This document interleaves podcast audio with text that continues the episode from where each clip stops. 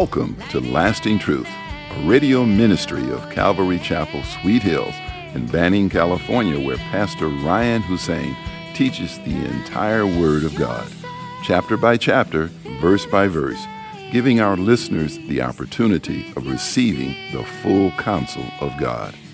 In today's program, we are studying the book of Second Chronicles, chapter 20. Here's Pastor Ryan. All right, so Second Chronicles chapter 20. As we know, we've been studying a, a King Jehoshaphat who is uh, generally known as a good king. He was a, a good king indeed who made wonderful reforms in Israel, taking down the wooden images and uh, having a program where the word of God was taught throughout the cities of, of Judah and in his kingdom. And so he was one who sought the Lord, but we did read that he got into uh, a lot of trouble. Actually, almost died because he had an affinity with uh, King Ahab in the north, in the northern kingdom of Israel, who was a wicked king. And he joined with King Ahab uh, uh, through uh, marriage, as his son married Ahab's daughter Athaliah, who was a very wicked uh, woman, just like her mother Jezebel. And so, you know the story. Hanani, when Jehoshaphat got back, the seer uh, approached Jehoshaphat and said to him, rebuked them, should you help the wicked and love those who hate the Lord? Therefore, the wrath of the Lord is upon you. Nevertheless, good things are found in you, in that you have removed the wooden images from the land and have prepared your heart to seek God. And so the rebuke came, you know, is it right for you to uh, help those who, uh, or to help the wicked and, and to love those who hate the Lord.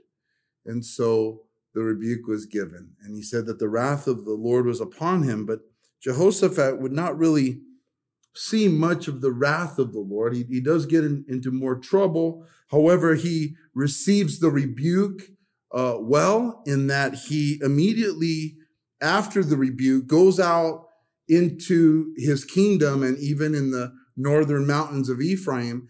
And he draws the people back to the Lord their God, their fathers. And so he was evangelizing and really calling Israel still to turn their hearts to the Lord. So it was a very uh, wonderful thing that he did. He did it from Beersheba to the mountains of Ephraim. And he also then set judges throughout the land, which we talked about last time, and uh, exhorted them to judge righteously, to fear the Lord, and to take courage and to be good judges all across his kingdom. And that's where we're at. Verse 1 says, It happened after this that the people of Moab with the people of Ammon and others with them, besides the Ammonites, came to battle against Jehoshaphat.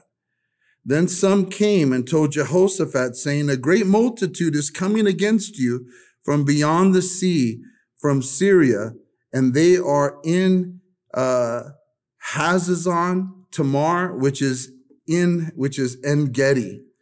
And so we see here that even though Jehoshaphat received the rebuke and he's going about doing the Lord's work, doing wonderful things, out of nowhere during this time when he's doing the right thing and setting things in order, yet these armies from the east come against him. And, and it's not just one army, it's three of them. And so it's, a, it's an incredible force of troops that he finds out are coming towards him. Now,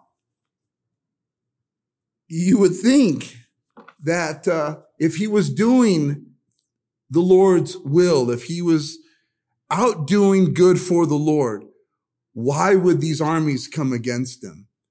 And oftentimes that's the way it is with us in our walk with the Lord, that we are seeking God and we're, we're setting things in order and we're doing our best to do things right unto the Lord, but yet huge trials kind of can come and invade out of nowhere, right? We've experienced that. Some of you in this room. And these trials come or are allowed to come by the Lord in our lives because God is testing our faith and trying to grow us in Him to be believers that, that truly trust in Him, to be believers that are mature, to be believers that are, that are made stronger, if you will, in our faith, in our maturity, in our, in our, our service to Him, in our maturity. He just allows trials to come in for that very reason, to wake us up, to challenge us, to test us. The Lord doesn't tempt, but he does test, right? He refines us, uh, like, uh, you know, silver tried in fire. It, the Lord tests our faith. James would say in James 1 2, my brethren, count it all joy when you fall into various trials, knowing that the testing of your faith produces patience. But let patience have its perfect work, that you may be perfect and complete, lacking nothing. Right? Count it all joy when you face various trials, because it produces patience. And one of the best attributes of a godly person is patience. Patience in their faith or in their trust in the Lord. When we were young in our walk and we faced trials, we kind of freaked out, uh, you know, a bit because we were young in the faith and we didn't have the experience of, of going forth with the Lord too long. We were new in the faith. But as we've gone through our journey longer and we experience his blessings and, and trials and testings, we realize that God is faithful and that he's always been faithful. And the trials that he got us through in the past only prove that he'll get us through the trials that we're facing today and in the future. Why? Because we've learned. How'd you learn? Through trials. It's, it's, it's, the, it's one of the only ways that we get stronger in the faith. It's by going through these trials. Now, that doesn't mean we're going to get three armies coming up against us. I mean, each to their own level. This is King Jehoshaphat. I mean, what can shake him but something like this? And the Lord knows what can shake you, what you and I can handle, what comes our way. And we know that our Lord goes before us in these trials to get us through them. So don't worry when you face trials. Know that God is going to prove himself to you again, like he has always proven himself to you to get you through the trial. And at the other end, you're going to be stronger for it. I'm going to be stronger for it. Amen. It says here in verse 2 then some came and told Jehoshaphat, saying, A great multitude is coming against you from beyond the sea, from Syria. And so the troubling news came to him, and you know, most of our trials come in the same manner, right? You hear of you hear of it before it hits you. And uh, you know, how do we respond to troubling news as Christians? How do we respond? Depends on where we're at with the Lord, right? I I, I pray that we like we would be like Jehoshaphat at the time where we're setting things up and and uh, and proving things and making sure that you know all our T's are crossed, all all our I's are dotted, and and and our family is seeking the Lord, like He told the judges, seek the Lord, seek the Lord, and judge righteously. That things are good. We're seeking the Lord in our homes, and then the trial hits, and we're not too troubled and too shaken. But those who perhaps have backslid a bit in their devotion to the Lord and their discipline in their seeking of God, when they hear troubling news, you, you, you, you see how they respond. Total, totally shaken, totally um, messed up. In the Proverbs, in chapter 3, verse 25, it says, Do not be afraid of sudden terror, nor of trouble from the wicked when it comes, for the Lord will be your confidence and will keep your foot from being caught. And so if you don't read the Proverbs every day, that proverb is a good reason to read the Proverbs every day. There's 31 of them, one for every day. Think about it. If it's the third day of the month and you read that in the morning and you heard troubling news in the afternoon or in the evening, you would remember that verse and say, it's going to be okay. But if you're not in the word, you're not in prayer, you're not girded up, you don't have the armor on, the world's falling apart. No, it's not. You, you need to grow a bit. Amen? And it says here in verse 3 and Jehoshaphat feared. He feared and he set himself to seek the Lord and proclaimed a fast throughout all Judah. So Judah gathered together to ask help from the Lord and from all the cities of Judah. They came to seek the Lord. And so Jehoshaphat's response was, you know, fear. And you, you don't, you can't blame them. One army would have been bad enough. One group of people coming against Israel, but three, you know, the thought is they're coming to annihilate us. And so his human response was to fear. But this good King Jehoshaphat knew what to do with his fear. Do we know what to do with our fear? Do you know? Do you know what to do with your worrying, with your anxieties? We live in a time where there's where, where our society is like anxiety riddled, right? It's there's so many fears and there's so many uh, uh, pressures mentally because of how drastically the world has changed, how you know dark it has become so quickly where, you know, institutions that we basically knew had corruption in them are, are blatantly, you know, showing themselves to be corrupted and not care. Scary times. They were showing little clips in the commercials and in, in, the news of how disturbing the Grammy show was. And I, I obviously wouldn't recommend it. I didn't watch it, but the clips were so demonic and uh, there, there's so much talk of, of, of all of that devil worship, Illuminati stuff. And it's, it's, it's just no wonder the world is, is shaken. The church doesn't just have to deal with everything else the world deals with, but the world, but the church deals with spiritual warfare that, uh, is on a level that no one in the world can understand but us who are in the battle right? We wrestle not against flesh and blood, right? But of powers and principalities, dark forces. Demons is who you battle and I battle. The world doesn't battle that. We battle that. And so, fear, anxiety, worry, doubt, it hits us all. But we know what to do with it. Or if you don't know, do what Jehoshaphat did. That's the answer. That's biblical counseling right there. He set himself to seek the Lord. He set himself to do that. I'm afraid I'm going to seek the Lord. If you think about the challenges in life, as we get closer to heaven and get closer to the rapture of the church, as we get older, we live one day at a time here. You know, we often grow in responsibility. With much blessing comes more responsibility. You have kids and grandkids. You have a job, then you have a better job. You have a house, and you have a bigger house.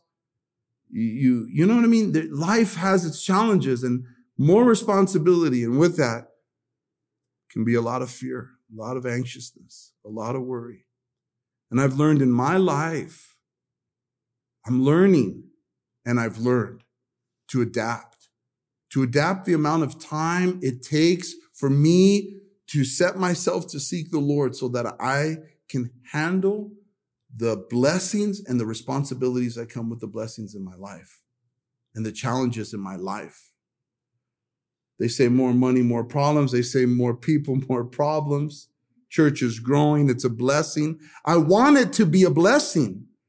I want, and it is. And I come in, I'm so elated to see everybody. And I'm, I'm like, you know, sometimes I can't sleep because I'm blessed, but other times I can't sleep like there are too many people. How am I going to ever deal with this? And I just set myself to seek the Lord. When I don't set myself to seek the Lord, I become fearful. Think about your job. Think about your future. Think about the things that you desire. Think of the things that are challenging for you. Think, think of those things that you're presenting to the Lord. Do they cause fear, doubt, anxiety, worry? Don't let them. Set yourself to seek the Lord. I've tested it. I've had anxiety. I've had worry. I've had doubt. I've sat in my chair, um, in my balcony or in my bedroom. I've been out in the woods. I've been in the desert. I've been in the mountains. And I sit there to the only one who can help me with fear, doubt, worry. And it is God. There, that's why he said, you know, Luke said that the Lord said he desires that all men pray and not lose heart. Fear involves torment and God's perfect love casts out all fear. There is nothing that you cannot accomplish through Christ who strengthens you. Nothing, but you have to set yourself to seek him. And if the anxiety and the worry doesn't go away, guess what? Repeat, rinse, repeat, rinse, do it again, do it again. Don't, you know, because look, you know, so there's people, obviously, Jesus prayed all night when he picked the disciples, right? The night before. He had prayed all night. You know, should we not pray sometimes long because there's just so much going on? And then the Spirit starts giving us answers as to how to deal with these problems of fear and doubt and anxiety. Holy Spirit might say, you know what? You don't, you don't ever eat lunch or breakfast or dinner. You, you're, you're hungry and you're hangry and you're worried and you're, you know, be good to yourself a bit. Do what you have to do. Get more rest, the Holy Spirit might say. That hour of the day when you get tired or grumpy or whatever, make, turn that time into your devotional. Spend time in prayer. Seek Him. God doesn't want us to live in fear. The fear of man is a what? It's a snare, Bible says. Doesn't want us to be all worried, all riddled with anxiety. So seek him. He gives us peace. He set himself there to seek the Lord. You know, when David was in trouble, which was often in the Bible, King David in Psalm 27, he said this concerning the time when he was afraid in Psalm 27. He said, The Lord is the, my light and my salvation. Whom shall I fear? Whom shall I fear? The Lord is my light and my salvation. The Lord is the strength of my life. Of whom shall I be afraid? When the wicked came against me to eat up my flesh, my enemies and foes, they stumbled and fell. Though an army may encamp against me, my heart shall not fear. Though war may rise against me, in this I will be confident. One thing I have desired of the Lord, that will I seek, that I may dwell in the house of the Lord all the days of my life, to behold the beauty, the beauty of the Lord, and to inquire in his temple. For in the time of trouble he shall hide me in his pavilion, in the secret place of his tabernacle. He shall hide me. He shall set me high upon a rock. And now my head shall be lifted up above my enemies all around me. Therefore I will offer sacrifices of joy in his tabernacle. I will sing. Yes, I will sing praises to the Lord. You know, I'm, i know you've tested this and I have myself. There are times I'm in my home and I'm, you know, I, I feel this great sense of darkness of the world around me. And fear creeps in. And I just know I, I just seek the Lord and how he turns my perspective. Though it may be dark, though the world may have so many wicked things in it, I'm not afraid. I'm at peace in my home. And I feel, I, I, honestly feel that as I grow in the Lord, that God allows me to sense darkness that he shielded me from when I was younger in the Lord. Does that make sense? Yes. You know what I mean? I didn't sense these things when I was younger.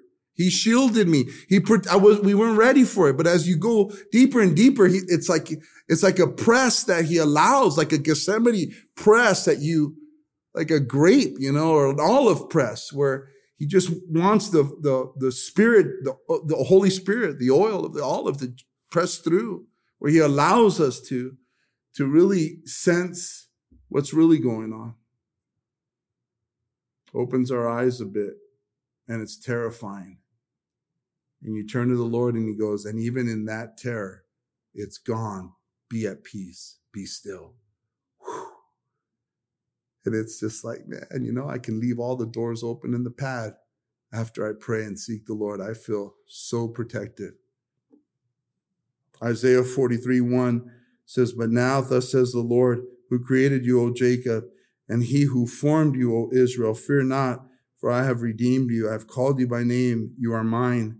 When you pass through the waters, I will be with you, and through the rivers, uh, they shall not overflow you. When you walk through the fire, you shall not be burned, nor shall the flame scorch you, for I am the Lord your God. I remember one time going to uh, the uh, men's uh, retreat up at Twin Peaks, and uh, our the, the, room that they assigned some of our guys was was uh, next door to Chuck's Pastor Chuck Smith's suite, and they had my room mixed up, and I ended up getting no, no, not getting his suite, but like it was next door to our guys. So I took the suite thinking they wouldn't have a problem. We didn't know whose it was. It was just nicer than the other one. So I go in there and I'm, I shower.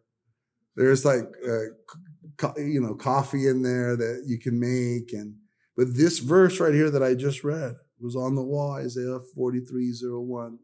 Fear not over Pastor Chuck's bed. And I thought to myself, with all the pressure of having be an, be the the founding member of Calvary with you know at the time 1800 Calvary chapels around the world. That's a lot of pressure. That's a good verse to have above your bed. Does that make sense? Psalm 94 says, uh, verse 17 through 19, unless the Lord had been my help, my soul would soon have settled in silence. If I say my foot slips, your mercy, O Lord, will hold me up. In the multitude of my anxieties within me, your comforts delight my soul. Your comforts delight my soul. Be still and know that he is God. And so here he set himself to seek the Lord, and he also proclaimed a fast throughout all Judah. And that's serious, right? The whole country, the whole kingdom. Don't eat, pray, right? Deny your flesh so that the country becomes spiritually keen, aware.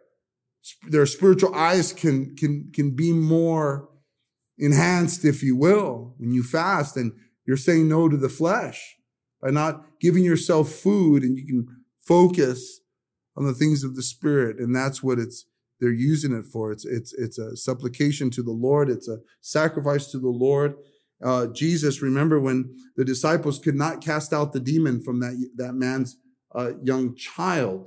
They asked him, why could we not cast out the demon?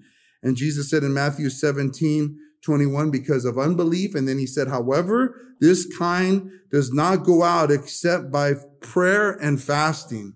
And sometimes our worry, our anxiety, our, our fear is so heavy that it just calls for for more on our part to surrender, to stop all the busyness maybe and just sit, be still with the Lord till it passes, until he strengthens us. Amen. All right. And so all the all of Judah came to seek the Lord. Verse 5. Then Jehoshaphat stood in the assembly of Judah and Jerusalem in the house of the Lord before the new court and said, trip out on his prayer here. It's beautiful. O Lord God of our fathers, are you not God in heaven? And do you not rule over all the kingdoms of the nations? And in your hand is there not power and might so that no one is able to stand? Thank you for joining us today at Lasting Truth Radio. If you're in the area, come out and join us for Sunday services at 8:30 a.m and at 10:30 a.m. or Wednesday evenings at 7 p.m. We are located at 3035 West Nicollet Street in Banning, California. You can also find us on YouTube or Instagram. If you would like to donate to our program, please do so on our website at ccsweethills.org and hit the online giving tab. We hope you will continue to tune in as we journey through the entire Word of God with the teaching of Pastor Ryan Hussein at Calvary Chapel, Sweet Hills.